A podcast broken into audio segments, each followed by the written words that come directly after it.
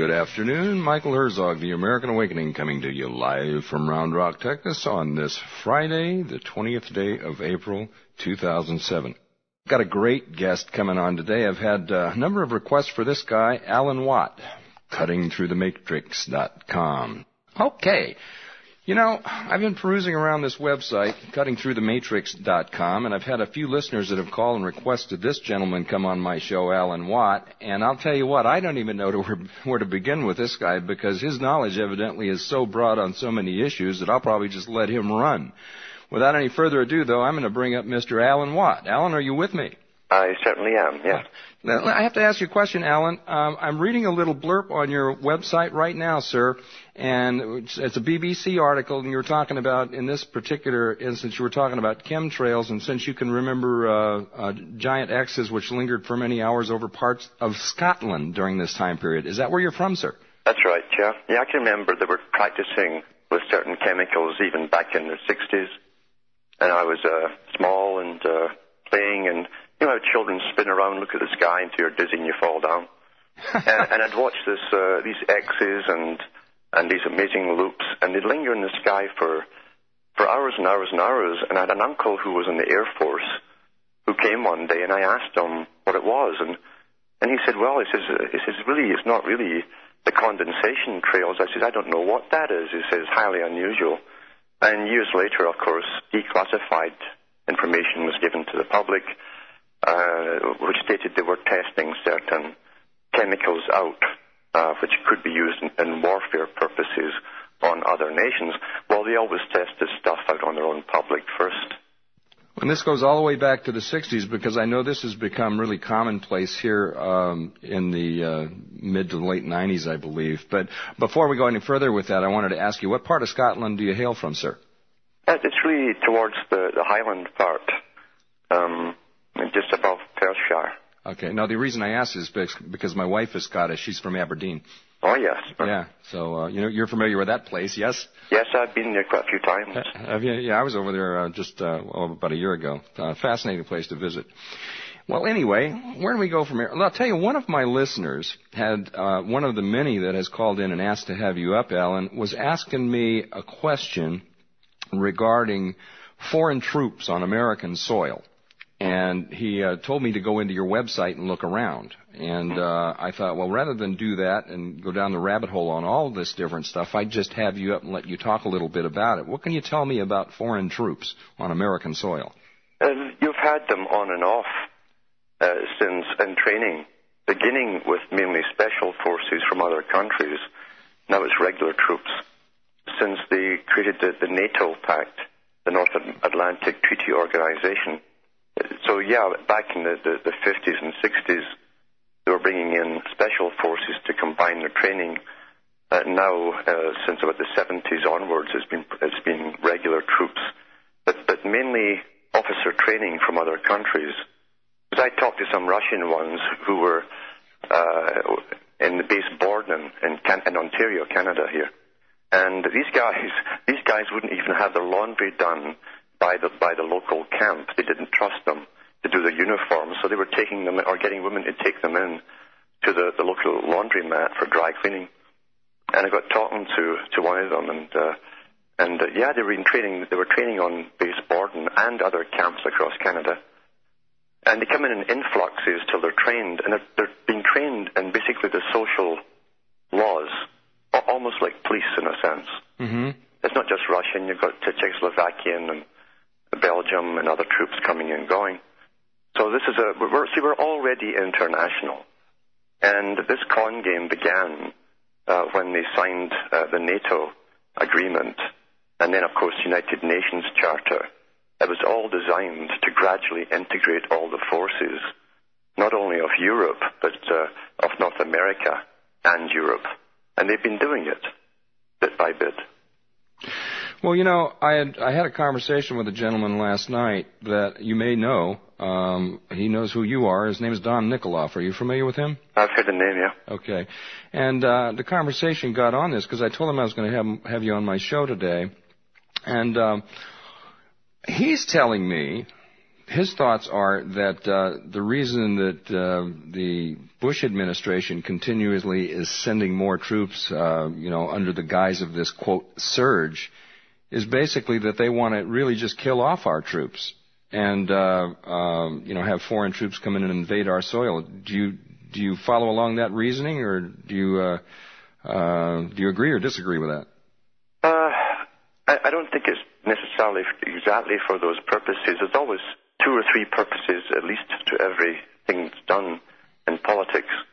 They certainly are decimating troops. Uh, as far as health goes, even if they come back unscathed, they end up falling uh, down a few years later with different diseases, as you well know.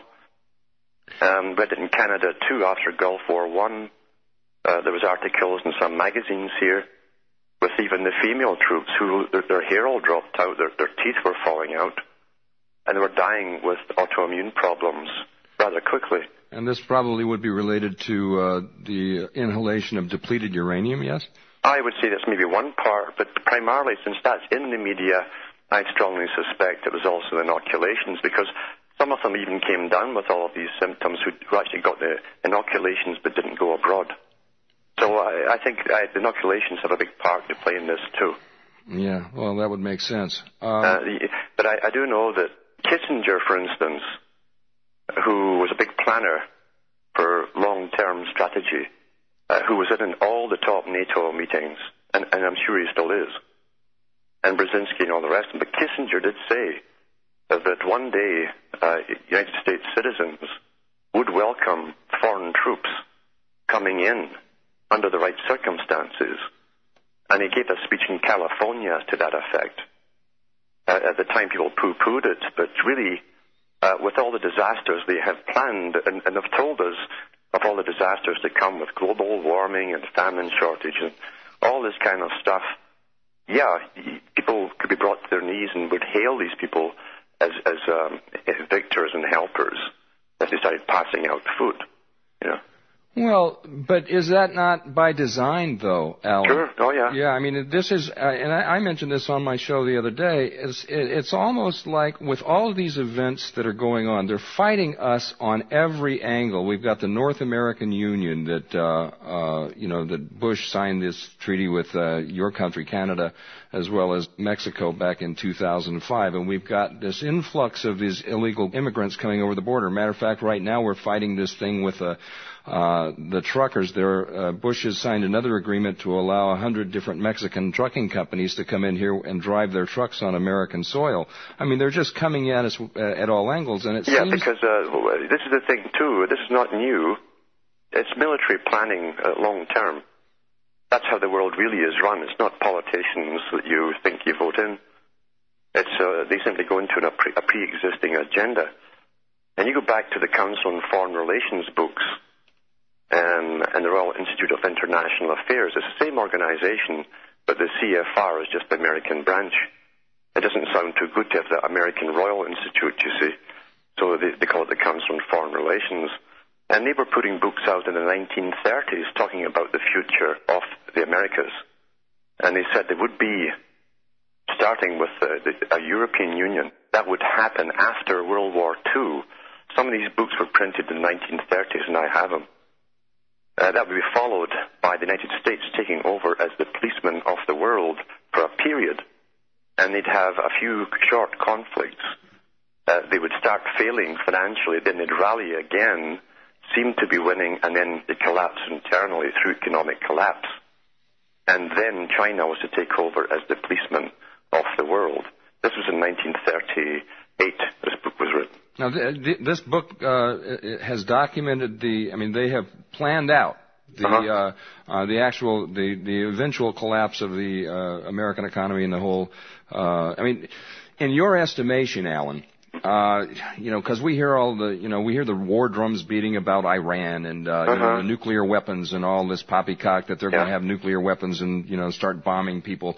Um, and according to our own CIA, uh, it's supposedly at least 10 years before Iran would have a nuclear weapon. Uh-huh. And uh, uh, as far as I'm, um, from my understanding is the uh, uh, the United Nations uh, uh, treaty with Iran is that they they can, if they wish to, build nuclear power plants Mm-hmm. there. We're saying no, they can't, and we're we're uh, propagandizing the American public to think that they're using it to build uh, nuclear weapons.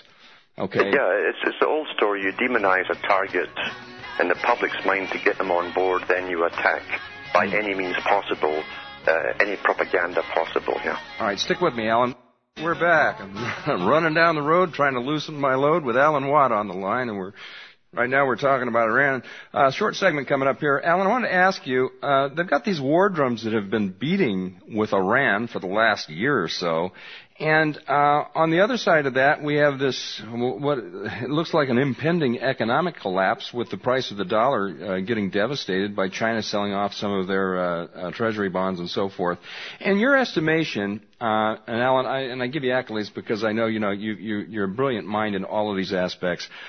Is if this nation's leaders, if our politicians are being controlled, and obviously so is the Canadian politicians and the European politicians, and there is the powers that be that are over and above that, i.e. the Illuminati, then it would stand to reason that the Iranian government is controlled as well. Would you agree with that? I, at the top, I'd agree. Yeah. Okay. So in this, in these war drums that are beating for Iran, and you know all this threats of, uh, um, you know, nuclear weapons and so forth that Iran's going to have, is this nothing more than a smokescreen to promote fear?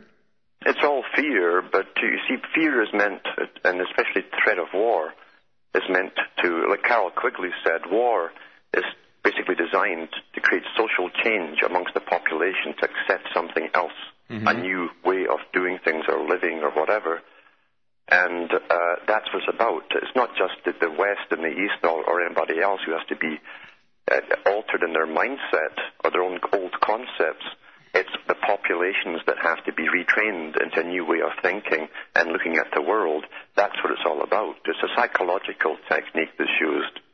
And Quigley said it. And remember, Quigley advised presidents and, and uh, the State Department for many years.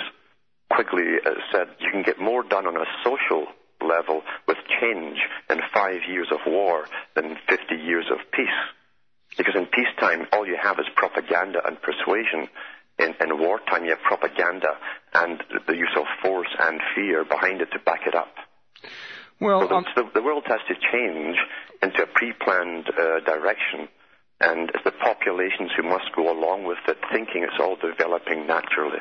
Yes, and uh, uh, from from coming from the standpoint of a person that woke up himself just a couple of years ago uh, and was introduced to uh, many of these things, uh, you know, it's all it's all fascinating to me. It's new to me. On the subject of propaganda, I remember, uh, uh, you know, watching mainstream TV on a nightly basis, watching the news, and knowing in my gut that there was something wrong. I just couldn't put a finger on what it was until I took the initiative one day to get up and start researching it for myself. And now that I've come as far as I have, especially through uh, uh, people like yourself and looking at your website and uh, going down the rabbit hole on a number of different issues, I find that we really, this entire society in which we live, seems to be nothing more than an illusion. It, it is. It's a promoted culture. There's no secret, really, within Hollywood and within the whole uh, cultural area. They call it the culture industry. It's been called that uh, in high levels from for over 100 years, 200 years. Even Plato called it the culture industry, where you basically use drama and uh, propaganda through fiction primarily to download into people's minds uh, specific ideas of acceptance or change or whatever it happens to be. Uh, and because when it's done through fiction, your censor part of the brain is down. You don't have a little guard up. You don't question. You think you're being entertained, and that's when all these ideas are put down into your mind. And it's called predictive programming.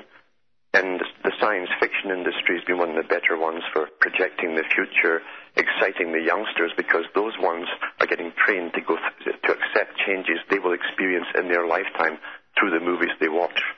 Okay, so the, we're, uh, the people that own a TV, of which, by the way, I'm not one. I threw mine out about six months ago, Alan. Uh-huh. But um, uh, through the through the programming on the television set, and I'll give you an example. Uh, I remember um, Jericho. Okay, there's a there's a weekly series that was on last year when I had my TV called Jericho, and, and it was a fictitious thing about a bunch of atomic bombs exploding in the United States and what happened to a small community afterwards.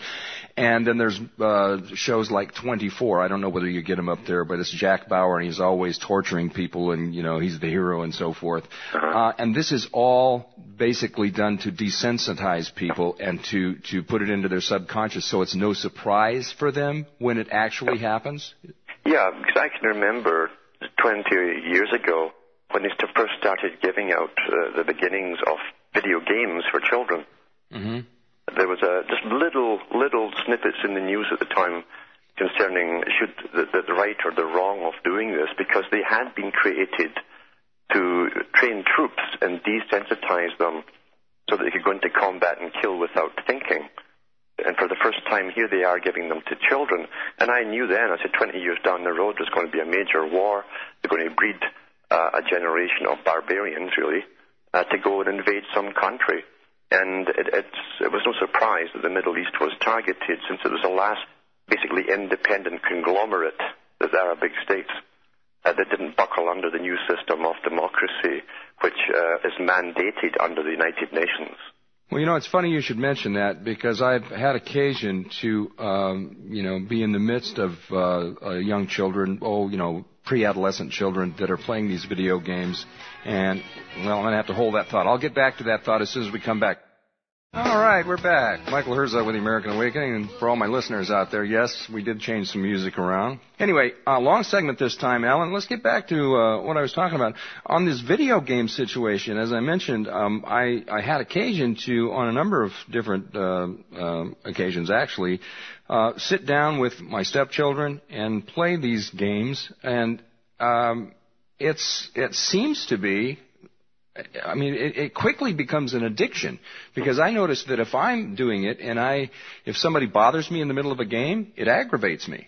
This is pretty much by design that, I mean, they have introduced this stuff to regiment our children to desensitize them, if you will. So when it happens for real, that they will consider it a video game, you think? Yeah, what happens is, you see, they studied uh, during World War II especially, they were doing it since the American Civil War when they found out that only a, a fraction of the troops who were dead on a battlefield had actually fired their rifles.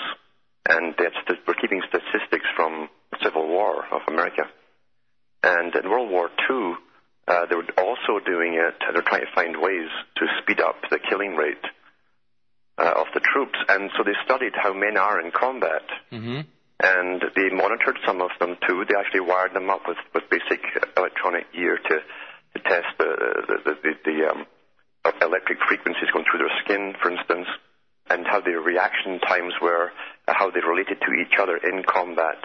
And so they tried to emulate the, the, the speed, especially, of things occurring.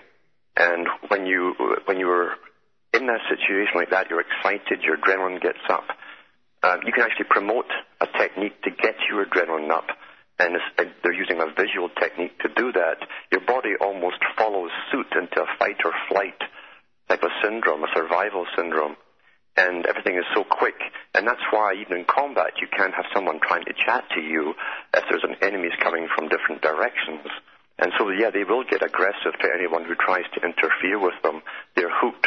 They're into a fight or flight syndrome, and they've been conditioned to get from the beginning to the end and kill as many as possible. That's the whole intent of it. Yeah, that would explain it. I mean, I've you know I've perused the internet and seen some of these videos that uh, from the war in Iraq where these soldiers, uh, American soldiers, are are blowing up a you know a building or whatever, and they it seems that they're really getting excited about it. They they, they love yeah. doing it. Uh, yeah, they are excited. And we also saw that when they burned down the Waco church they're very enthusiastic when they went in. However, at the very end, when they set fire to it all, uh, with tanks and all the rest of it, we saw them actually bowing to the fire in the, in the old uh, high Masonic salute. They all bowed to the fire, you know. So they are, they, they enjoy this kind of thing once they're into it. Yeah. That's amazing. Well, listen, you know, on the subject of the, the programming and video games and so forth, as, as I was perusing through your website, uh, Alan, I ran across this um, uh, segment on movies.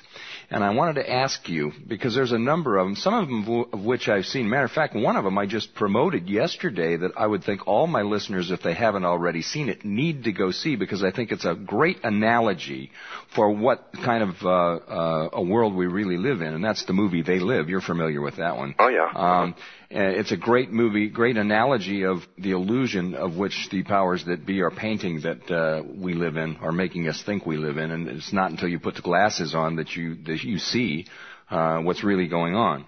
But my question to you uh, regarding this, there's a number of them. There's uh, uh, They Live, there's uh, Soylent Green, Eyes Wide Shut, The Matrix, Matrix 2 and 3. My question to you is, uh, in your opinion, Alan, do you think that these movies are put out by the industry as a hint or as a um, as a um, you know um, what, what's the word I want to use? Uh, predictive programming, really. Right. Or, or, or is it some people in the movie industry that know about, you know, the New World Order, the Illuminati, if you will, and they're trying to warn us? Well, I've always said the one thing we do know is that Hollywood, um, they don't come out with these futuristic movies that we end up eventually living through in reality because they have better imaginations or they're better writers. It's because they're let in on uh, the agenda, the world's agenda. Uh, they, they, get their stories from men and, and, women who work at futurist societies, which are employed by the big think tanks. And so that's where their ideas are coming from, basically. There's always a few ones that come out and uh, generally not promoted too widely, which has good information in them. They're not promoted from the top, but they do give a, a good insight. But, but I'd say some of the biggest ones definitely have to be. See, all, all publications whether it's movies or books, have to be authorized to get out there. Uh, that's what the public don't understand. Even the ones that, that uh, appear to be fighting this, because we're looking at a dialectical process here. How publishing companies work, and George Orwell was found out. He was one of the first ones to find out. It, it doesn't work the way Joe Public thinks it does, where you right away you scribble something down and send off your manuscript hoping a publisher will take up on it and fund it and put it out for you. They work as censorship houses to see what the public will get. So, and, and often the publishers will come to a person, an author, and tell them what to write, in fact. So there's that's, a number. That's the reality. So there's a number of filters that something would have to go through. If you sat down and wrote a book and you wanted to make a movie out of it, and you sent it off to you know uh, uh-huh. ABC producer, yeah. uh, even if he wanted to make it into a movie, he has to put it through certain filters, certain. Yeah, absolutely. Yeah. Nothing gets out there unless it's allowed to get out there. That's that's, that's by the official stamp. That is, yeah. I see, and that's being controlled by. Do we know exactly who's controlling this? I mean, right? Uh, well, we've always uh, publishing houses were set up with that purpose from probably 150 years ago. We think it's just happening now. We're losing freedom. But we aren't. All the big boys are doing is changing their system to the next level. It was always their system, the moneyed boys. It's always been that way. When George Orwell came back from fighting in the Spanish Civil War, he went off as a hero of the socialist left from Britain. He was trained and picked by professors in Cambridge. That's how they do it. Still do. When he came back to do the rounds, he was saying, wait a minute, I was fooled here. I've met the communists. They're not exactly the same as us. And there's somebody over them controlling them and us. And the, the people didn't want to hear that. And when he tried to publish 1984 and Animal Farm, he had contracts already existing with uh, the biggest publishers in, in Britain. They refused to allow those books to be published. He had to find another one to do it for them. Fascinating. They didn't want that information out because they wanted the people to believe at that time it was just left versus right. Well, now somebody that's as objective and has been down as many, uh, you know, uh, avenues and and trails as we have, and I know you've been down more, many more, sir, than I have. Uh, but it would seem as if once once the enlightenment comes, and once you realize that indeed, you know, our country, for example, isn't, uh, you know, George Bush really isn't the quote decider, um, then it would seem to be based upon the conclusion that you draw, that the powers that be, the Illuminati, if you will, would almost have a list. For example, they would have orchestrated out several events with which to happen in the future, just like this shooting that happened the other day. Okay? You know, on such and such a date, this is going to happen, and in the meantime, while we're doing that, we're going to dumb down the American public with propaganda and, uh, you know, defer their attention over to this or that or the other thing. In the meantime, we're going to be uh, putting gun legislation and hate crimes legislation on the agenda. I mean, would it, would it, would an intelligent individual that knows as much as we do about this could we draw the conclusion that they literally have events planned out for the next year, two, five years, ten uh, years? There's no doubt. In fact, we don't have to guess at it. They've told us they have. Uh, every day on the news now, uh, we're seeing the real part of the fear tactic, which is to be uh, climate change. Is the, the drum beats have been beating all winter about it. Uh, every media and, and the planet now has a special section every night on their news to get us all conditioned to the, the world climate changes. Never mention all the spraying that happens over our heads every day, or the HAARP banging away as it does every day. But we to be convinced now that it's a threat from out there. Uh, a long time ago, they, they hoped to use um, high technology to create holograms of spacecraft and stuff to get us all terrified of a, an invasion or something.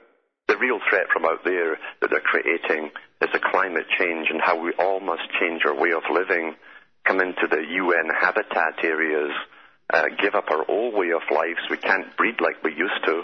We can't pick our own mates.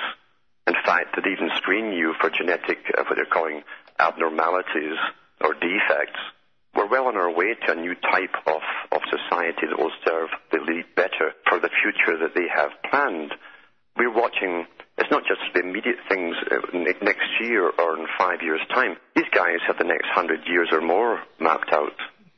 And, and from the, the, the mindset of a layman, which I consider myself to be in a lot of areas, I mean, it's so fascinating, it's so unbelievable that it's really hard to digest. And I'll give you an example. Uh, there's a movie that came out last year, and I believe it, there was an award won for it uh, called An Inconvenient Truth, and it's Al Gore, and it's about global warming, and ultimately there's you know a global tax that's involved that they're beating the drums for, and so forth. But again, this is all part of the plan. It's all part of the plan, and he was picked for that role. He doesn't write his books; none of them do. It's, they're all ghostwritten for them and uh, with teams of authors, and it was the same back in H.G. Wells's day. So uh, they give us the heroes to follow, or the ones who terrify us and become leaders in a certain area. But yeah, this global warming is to change everything in our lives, and they now must convince us that we are causing it. The public are causing it. That's their job. And, and how we must stop being independent and come into the habitat areas where experts will decide for us how we live in every facet of your life. These guys are pretty slick and crafty, aren't they, Alan? Well, you, what you're looking for is, is typical military strategy. Mm-hmm. Wars don't go on just with troops fighting troops. That's what's portrayed to the people. Even in World War II, they were using bacterial warfare labs, viral warfare labs, and various scientists to try and find ways of destroying all the infrastructure of a nation right down to mutating the genes in animals' brains, the cattle, for, for food. That uh, was the same as mad cow disease, by the way, just coincidentally. They had it made in 1944.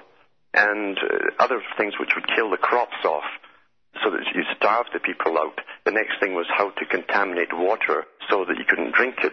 The basic essentials for life, that's what they're all after. The UN wants to right to control and own and distribute all of them. They want total control of us, lock, stock, and barrel. That's and that, yeah, and that brings up another issue. And we touched on this just a little bit when we started because I read that excerpt from you where you were talking about you were a young boy in Scotland watching these experiments with the chemtrails. And I had a, a I had a lovely lady on my show last week, uh, Rosalind Peterson, who's uh, uh, with or was with the Department of Agriculture uh, uh, regarding this, and she's written several several articles uh, regarding this. The the the chemtrail spraying that they're doing. Let's touch on that for a minute. I believe that you wrote an article about that. Am I right, sir?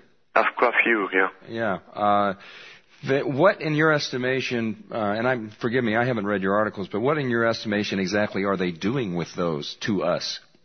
Again, it's probably multi-purposed because we know for sure, just by observation, it controls the weather. It can either bring on rain or it can disperse clouds. It depends on the mix they're using. And they're, they're using both methods. Uh, about seven years ago, I first noticed thunder clouds would come. You'd get everything under cover. You get inside waiting for it bursting. You'd have silence for an hour. You went back outside and you, you, you saw them disappearing. And all that was left was a few of these hazy contrails left, these chemtrails, in the sky. And I, I'd never seen anything like that before.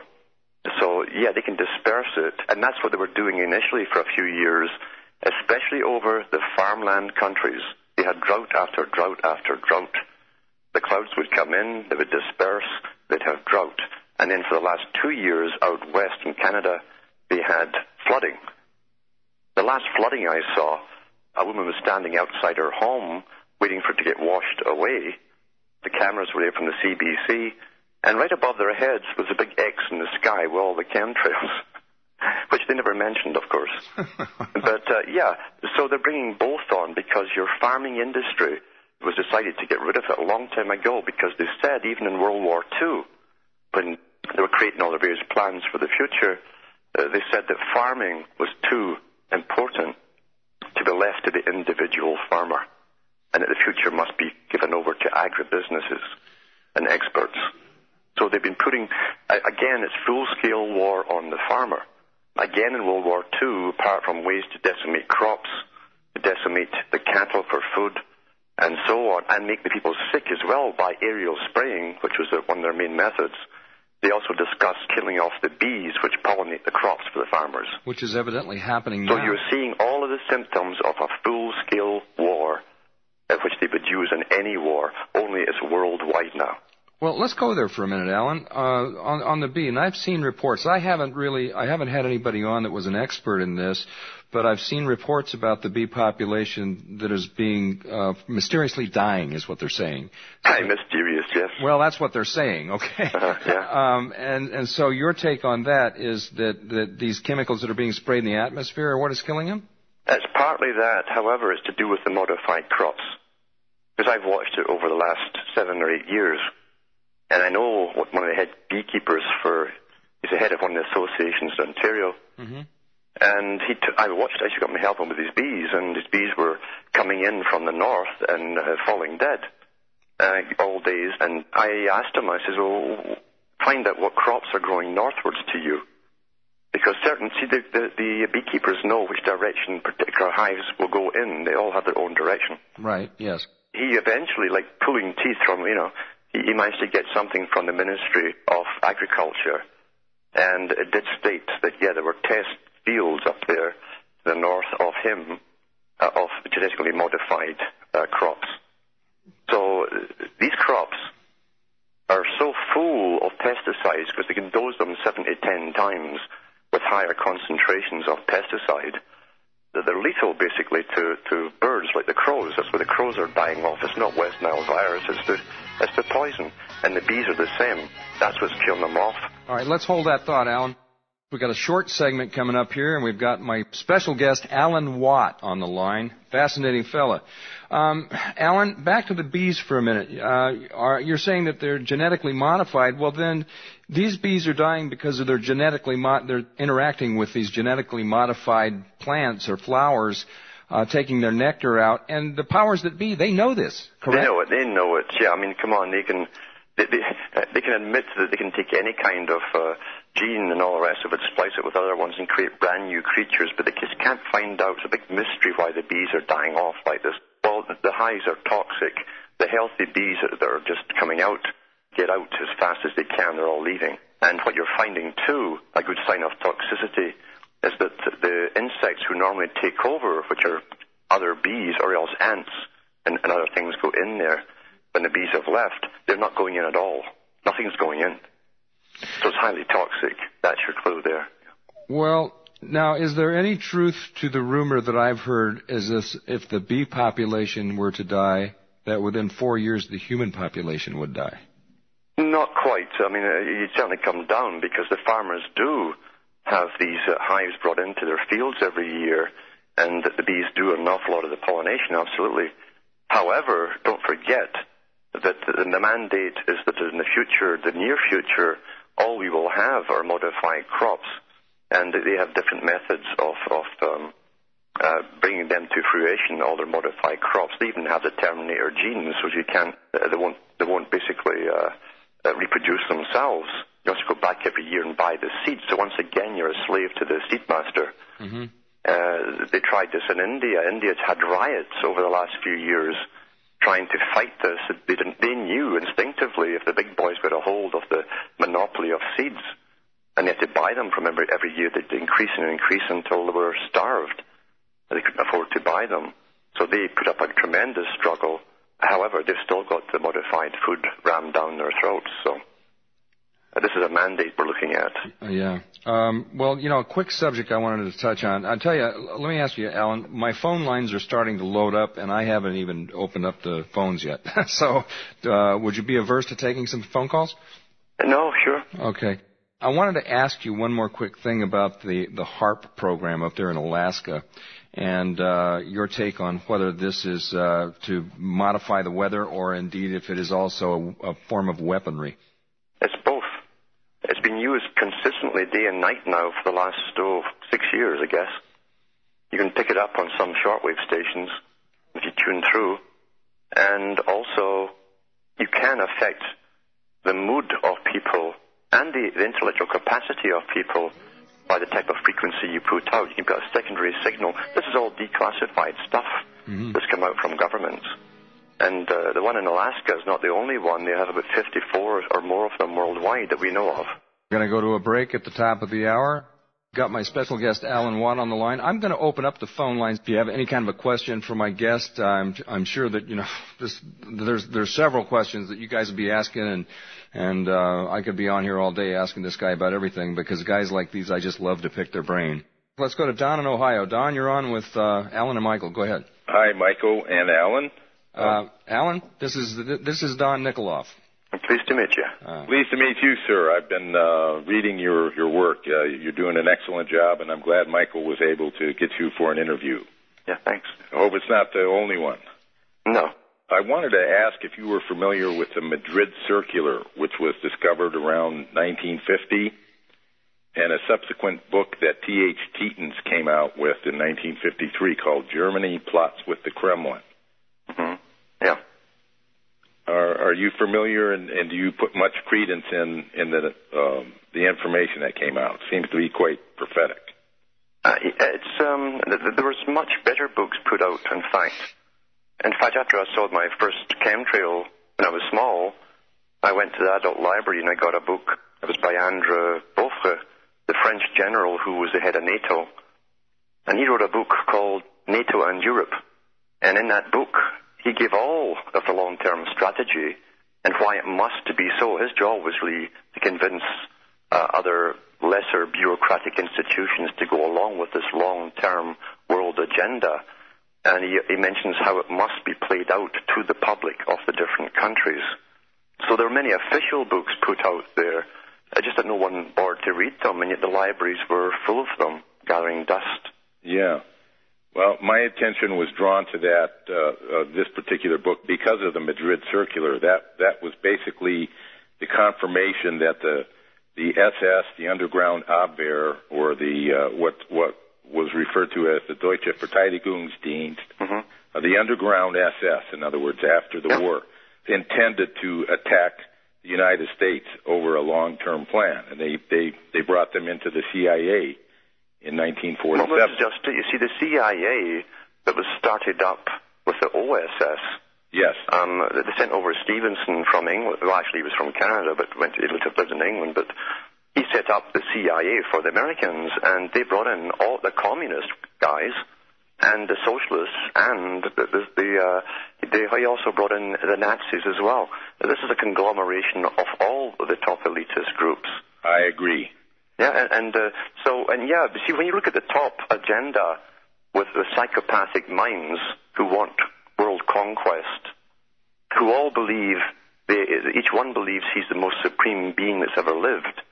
He is the most evolved, and they believe in evolution um, and power and the right to take power is a struggle. Uh, so it doesn't matter if they call themselves Soviet at the top level or, or Nazi or anything else. It's the same personality with the same uh, belief system, really, which is they are the most evolved with the right to dominate the rest and plan the lives of those underneath them. All right, I have to interrupt you, gentlemen. We have to go to a break. All right, we're back. Don, you have another question for him. Uh, yeah, um, Alan, you alluded to the fact that uh, this is a long-term plan. Um, back in the early 1990s, it may have been right at 1990, in um, Long Beach, California, um, they signed off a 25-year lease allowing the Chinese to control the port of Long Beach. And instantly, Costco was born. Now, what was interesting, I looked up uh, the board of directors, and I found Alexander Haig was That's on right. on that board.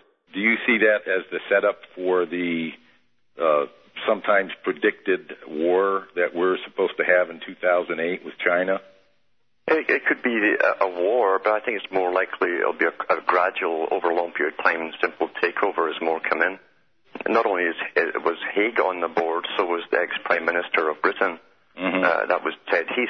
He was Yes. also on the board of it. Uh, this was again planned a long time ago.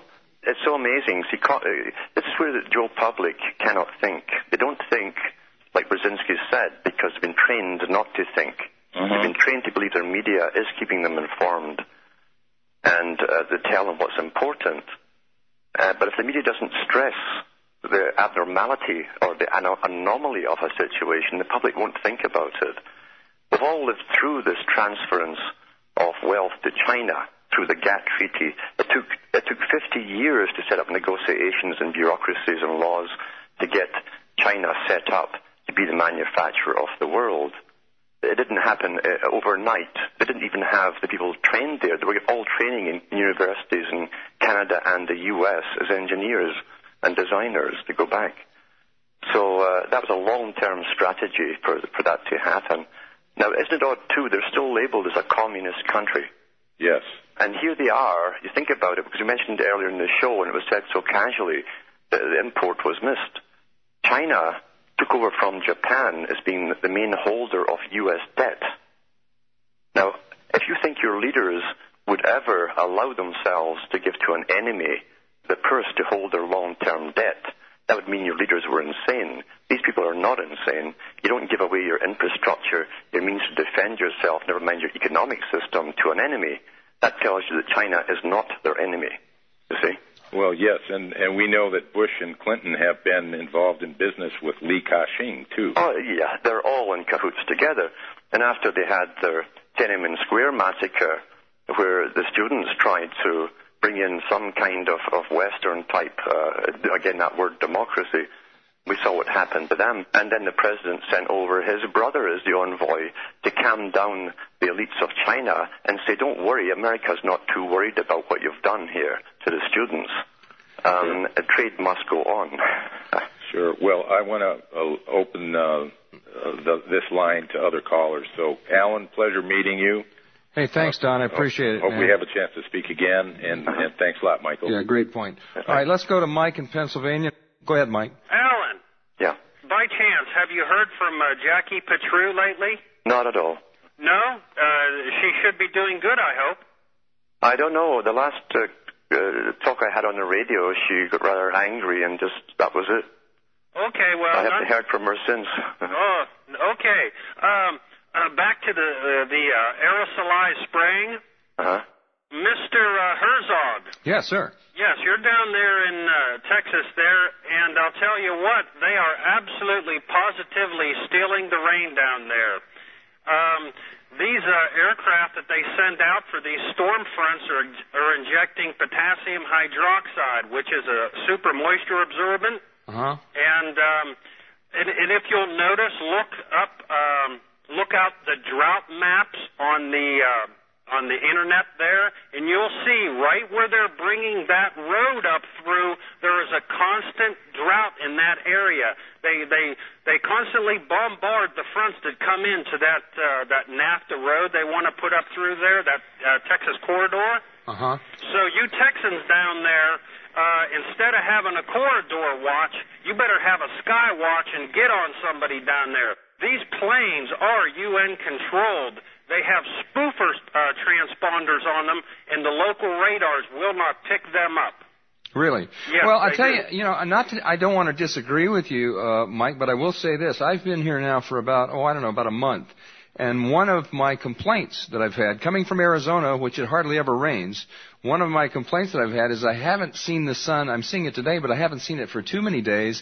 And I, although I'm not from here, and so I don't know what to expect as far as the weather, I can tell you in the past month it has rained here, uh, at least in this area, it has rained probably five times. Well, sir, if you'll go down from the border there where they're looking to jump it with Mhm. that road, it'll run up just below Austin there. They are uh, super dehydrating that area so that the ranchers are going to give up and sell off cheap. They're going to Interesting. make they're making it so miserable down there that uh, they'll sell it for pennies, and they know exactly what they're up to. And then the USDA comes in and tries to give them uh, uh, drought relief money. Interesting. Alan, you want to comment on it? Yeah, I, I know they're they're doing this. They, they did it in Canada too. In fact, it's the CBC. That's the big. That's our BBC version. That's the, the government version for Canada of, of television and radio. They admitted two days ago, or stated, because they, they dictate to the public in these democratized countries. They dictated to the public that suicides amongst farmers are now labeled under a farming disease under climate change because they say so many of them are committing suicide now because of the continued or alternating droughts and then floods. Well, let me ask a question, gentlemen. Uh, the the control, obviously, that they have on this specific area is this due to what they're doing with the chemtrails, the HAARP, or a combination of both? It's both. It's both, Uh, okay. yeah, you, you'll find um, uh, not only does it have the potassium in it, it's got aluminum oxide as well. Uh, that also is hygroscopic. It tracks moisture. In fact, what you're seeing, like even here today, they've been really going at it, spraying big time. Uh, there's puddles on the roads and in the fields, and yet the air is as dry as can be with a temperature of about 80 degrees. It should be humid now, with the, and, and those puddles should be empty. The aluminum oxide and potassium brings the, the molecules of water right down to the actual ground itself. And so you're above the ground as you're standing there, you're breathing in dry air. Yeah. Wow. Well, anything else you have, Mike? Yes, um, don't be fooled by this tic-tac-toe stuff in the sky and the lines also that we have all seen. They also start spraying roughly 3 to 4 a.m. in the morning and they lay down this haze pattern.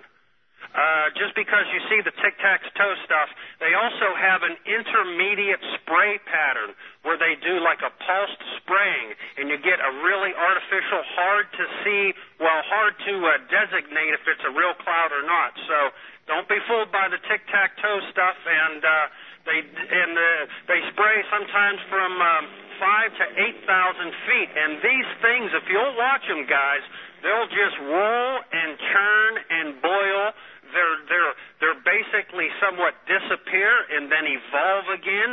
Uh, that uh, is also uh, a barium uh, product there.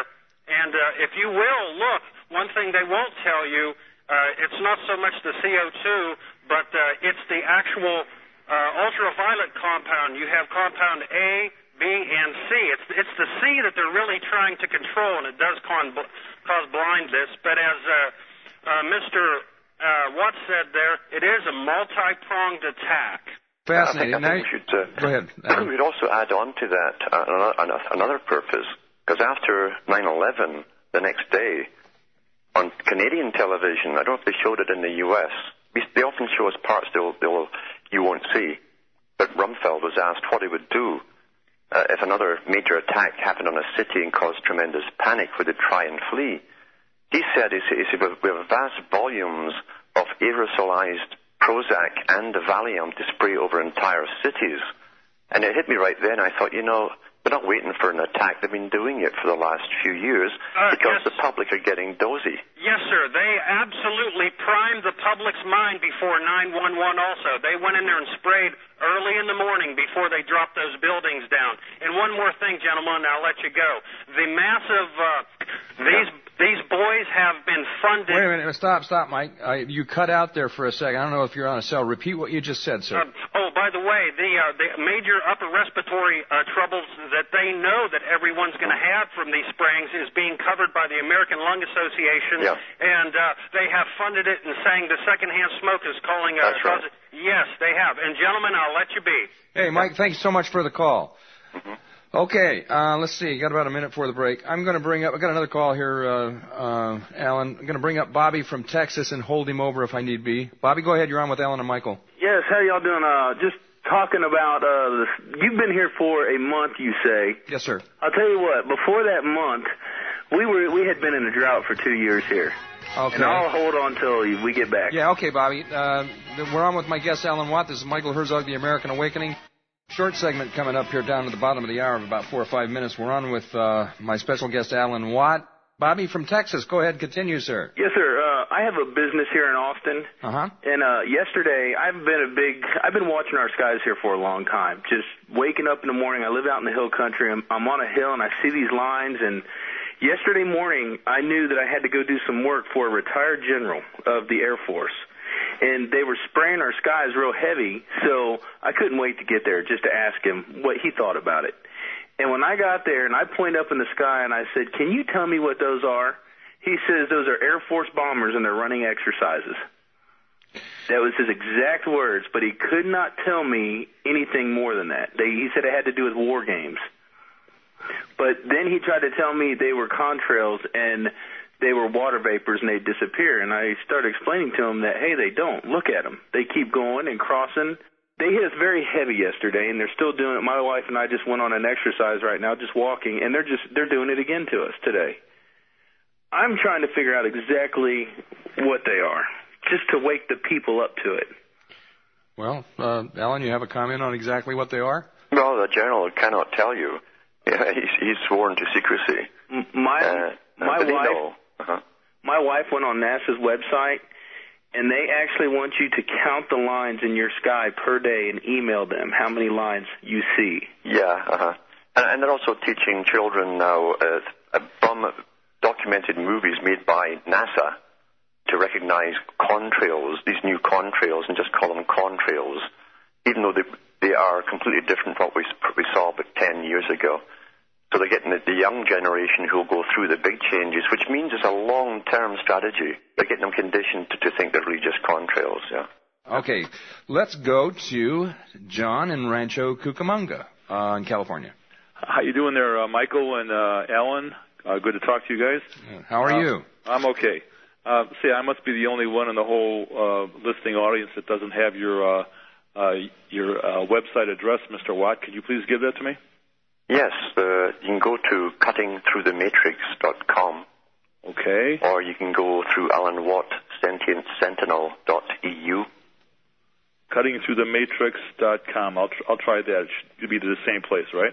Yeah. Okay. And and Mr. Watt, you also referenced um, or, or alluded to a, a several books that were written um, in in uh, in uh, the 1930s or 1938, and maybe subsequently, predicting a lot of the things that are coming true now. And you mentioned one that was written in 1938. And uh, could could you give me a title and an author for that by any chance? It was put out by the Rockefeller Foundation. They published it and sponsored it and paid for it all. It was the annual meeting of the Royal Institute of International Affairs and the Council on Foreign Relations for America. It was the minutes of their meeting, and they Oh. put it into a book called uh, uh, The Future of, of Britain and the Empire. And it was all to do with post-war reconstruction after the war.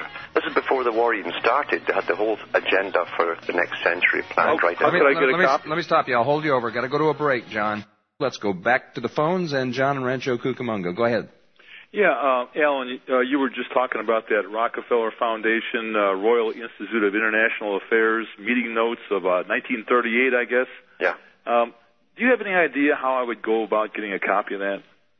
You could maybe try. No, I don't know if later editions, like with the original ones, I don't know if the later editions were altered down the memory hole, as, as they say. They, they put uh, take parts out. If you try uh, the Oxford University Press, you might get a copy. Okay. All right. Any chance of you putting something like that on your website? If I had time, I would. That's an honest answer. I like I, that. I'll tell you, John, you're going to get lost in this guy's website. Okay, Yeah. it's a fascinating site. I've been messing around with it for. Uh, And I'd also, I'd also get Jacques Attali's book because that gives the future for the American unification and what's to happen as they come up from Latin America. Jacques Attali was the basically the, the Kissinger of Europe who spearheaded the, the, the Union of, of Europe. He was advisor to, to Francois Mitterrand, and now he's up there at the United Nations working. But he, he called his book Millennium, and written in, I think it was published in 1990. It gave the whole agenda um, with the borders coming down, when they'll come down. As the economy goes under, he said, in fact, uh, the next boat people will see in the world will be those leaving the Americas looking for work abroad. oh, and and the spelling of his last name? It's A-T-T-A-L-I, Attali, Oh, Jack A-T- Attali. And the book is called Millennium. Millennium. Okay. All right. Well, well, thanks a lot then, uh, Michael and uh, Alan. Uh, good talking to you. Thank you very much, John. I appreciate the call. Without further ado, let's go to Richard in Texas. Richard, you're on with Alan and Michael. So how you doing today, gentlemen? I just wanted to ask you. I called the other day, and uh, you probably were a little rushed. You didn't have time to think about it. Maybe this gentleman can ask. You know, with all these new millionaires we have coming online and new billionaires, are they going to stand by and watch all their money and all their wealth be taken too from this, you know, this group that wants to just reduce us all to peons? And I'll close with that. If you can answer that question. All right. Thank you, Richard. Alan, go ahead. Well, the millionaires are see millions. A million dollars is nothing nowadays, really, and, and the way things work. Uh, they're already having their global meetings and strategies, hoping they can invest in the right countries, meaning China, and they hope that they and their families will escape the, the worst of what's going to happen in the West. I know this because I've, I've been asked to go and talk at some of these meetings in nice, exotic, faraway places. yeah. So that, that's what happens. The, the millionaires are trying, they're already investing in China, and some of them are actually moving out. A lot of the American middle class, upper middle class, in fact, the bureaucratic class are already uh, taking their families to the brand new cities in China that were built for Westerners for, the, for them to come in and help build up the infrastructure and the bureaucratic techniques are introduced into China. So this is already underway. So it's kind of like, uh, well, I don't want to say rats deserting a sinking ship, but a lot of people that are in the upper middle class in this country are finding other places to live. Yes, they are. They're they're moving out. I know some some people that are up there, and they've they brought in over the last few years Chinese nannies to teach their children to speak the languages, and they're moving off and packing up and going off to China. Wow. And they have built tremendously ultra modern cities, uh, much further than the West even, because all the money's been put into China to accommodate them. So uh, yeah, this is already underway. Well, let me ask you, Alan. Um, you had alluded back uh, a little while ago uh, to the term psychopath. And there's a number of books that I have read regarding the Illuminati and so forth, and it seems like the large majority, if not all of these people, are psychopaths. Yeah. It's like they gravitate towards this. They are power hungry, uh, and they have to be of a certain mindset without conscience or soul, if you will, Yeah. um, to actually, you know, uh, be put into this position. I mean, the lower levels are, I don't know whether they're analyzed or whether they are tested or whatever it is that happens before they don't get up into the upper echelons of this control grid unless they are indeed psychopaths. Would you? Absolutely. Uh, even with the, the regular Freemasonry at the bottom, that's where they come in. That's the catchment area. And, and those who can keep their mouths shut, uh, keep secrets, are gradually sifted out. The ones who don't mind mm, getting extra free benefits from society, the profane beneath them, are, are watched. And if they're useful, especially in the area of creating public opinion, like a small newspaper uh, man or something like that, and an editor, they'll bring them up into the higher ranks because the creation of public opinion and the control of public opinion is of paramount importance as they, they bring us all through this. So, yeah, they look for the psychopathic traits of people who don't have conscience, who can do the most terrible things and yet sleep it well at night without sleeping pills. Uh, that's the psychopath, egocentric, power hungry, and no empathy for other people, but a fantastic show of empathy in front of the public. That's why uh, psychiatry is well aware that the best politicians are psychopaths. They were labeled that long, long ago. That that's a fact. So it's an individual that has no soul, no heart, and basically can can act like they do. Incredible. They're, they're, the best actors in the world. In fact, it's a category of them classed, classed alongside some of the best actors who also have the same traits. Mm-hmm. an actor takes on a character role. It's difficult for an average person to do.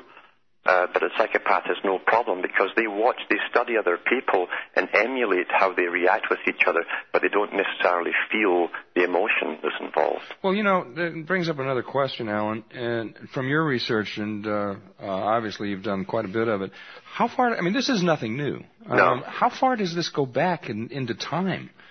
Well, uh, we know that even the sections that were taken out of holy books, for instance, I mean, holy books and psychopaths always end up predominating.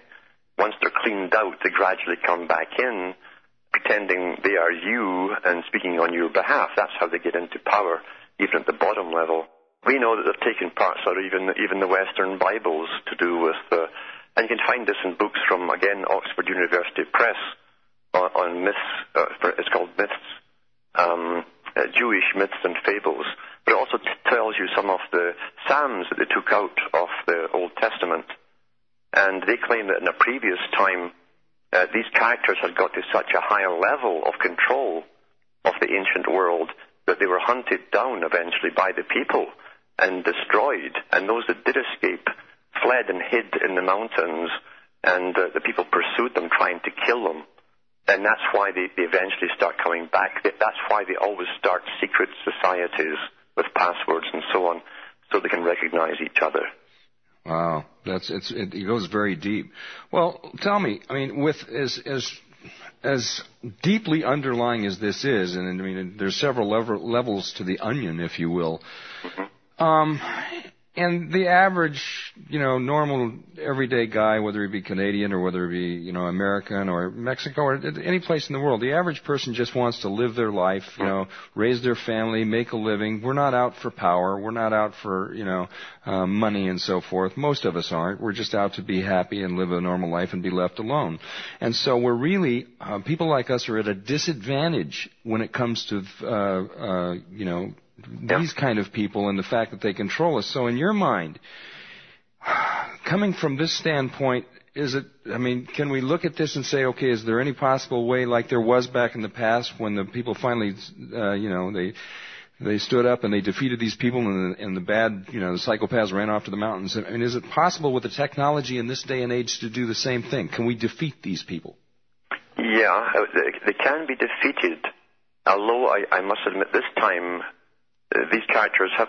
See, they've always pulled in professors of history, ancient religions, uh, and so on into government high think tanks to find out what happened in the past. It concerns them because they they know that things happen by the same techniques and same formulas. Mm-hmm.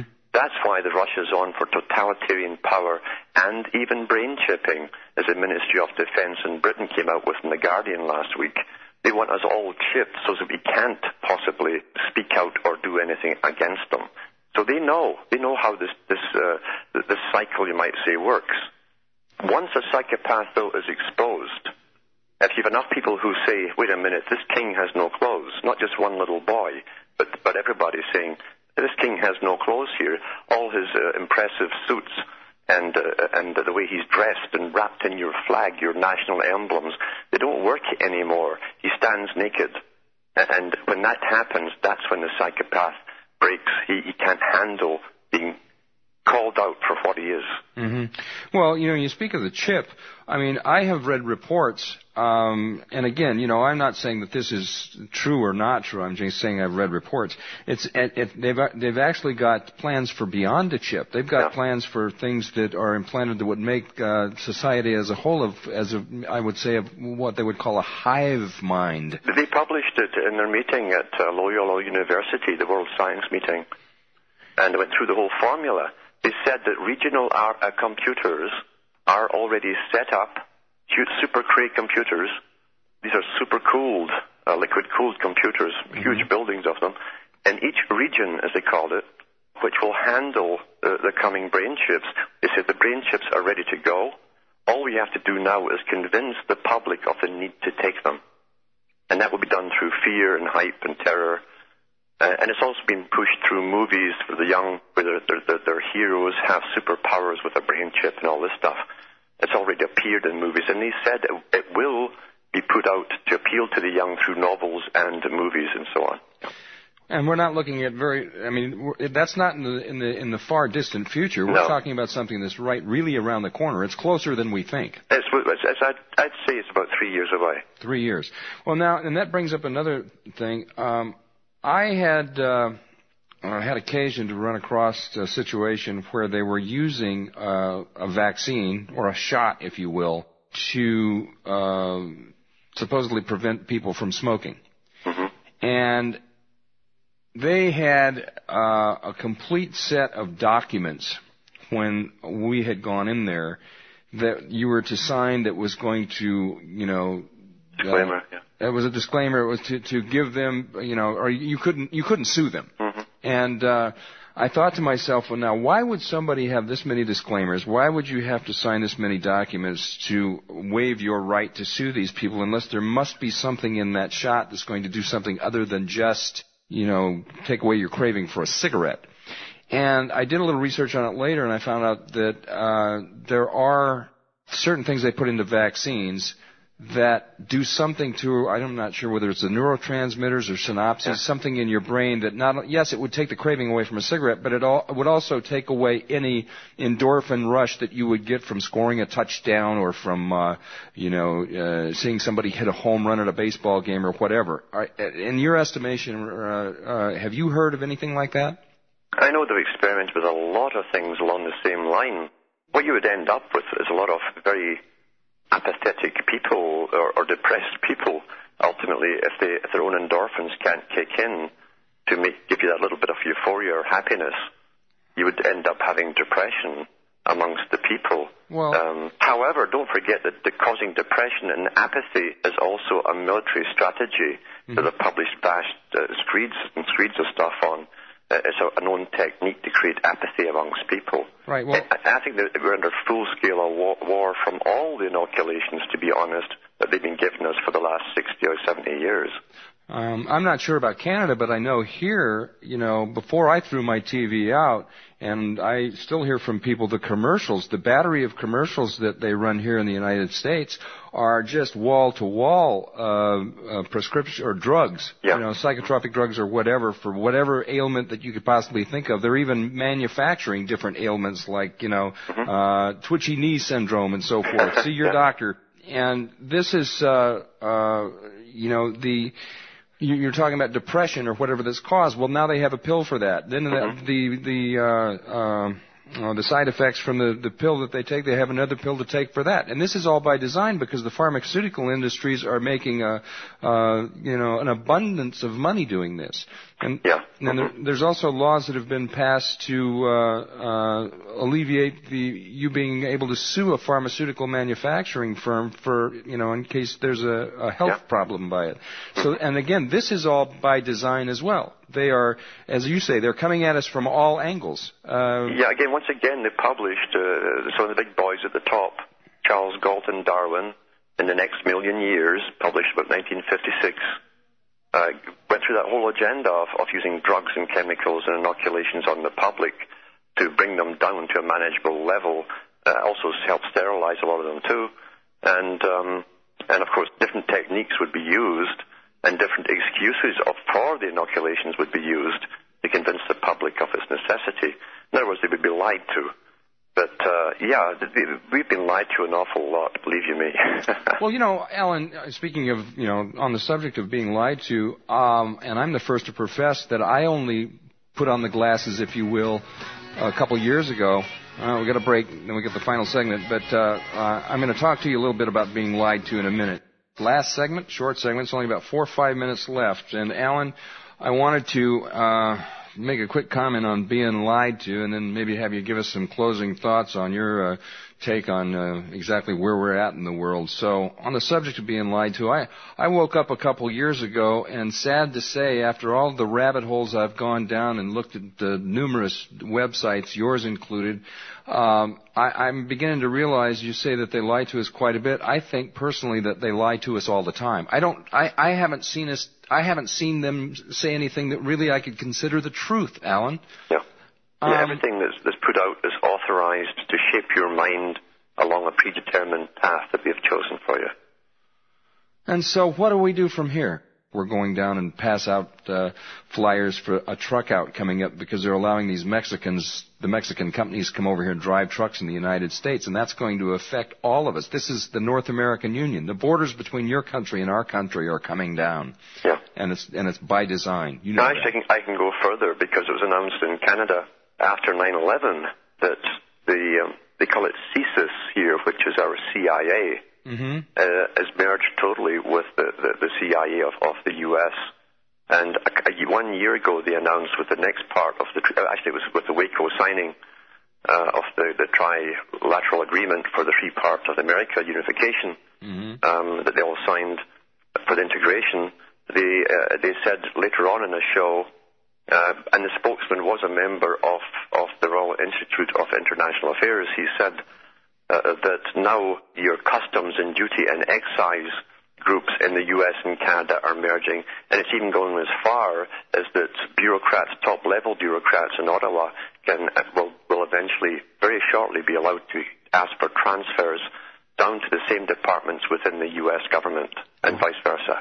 A whole other level of legislation being implemented. And while you're on the subject of the signing, that's just one more lie because, um, yes, yes, Bush signed this agreement back in March of 2005, and according to government officials that we call into, that didn't happen. It was yeah, well, the reality is that was a public declaration to test the water. Right. It started back with the free trade negotiations back in the late 80s and early 90s, and Shelley Ann Clark came out from Ottawa. She made up all the booklets for negotiations, she, and she tried to tell the Canadian public uh, that they'd signed everything away into complete integration with America and Mexico.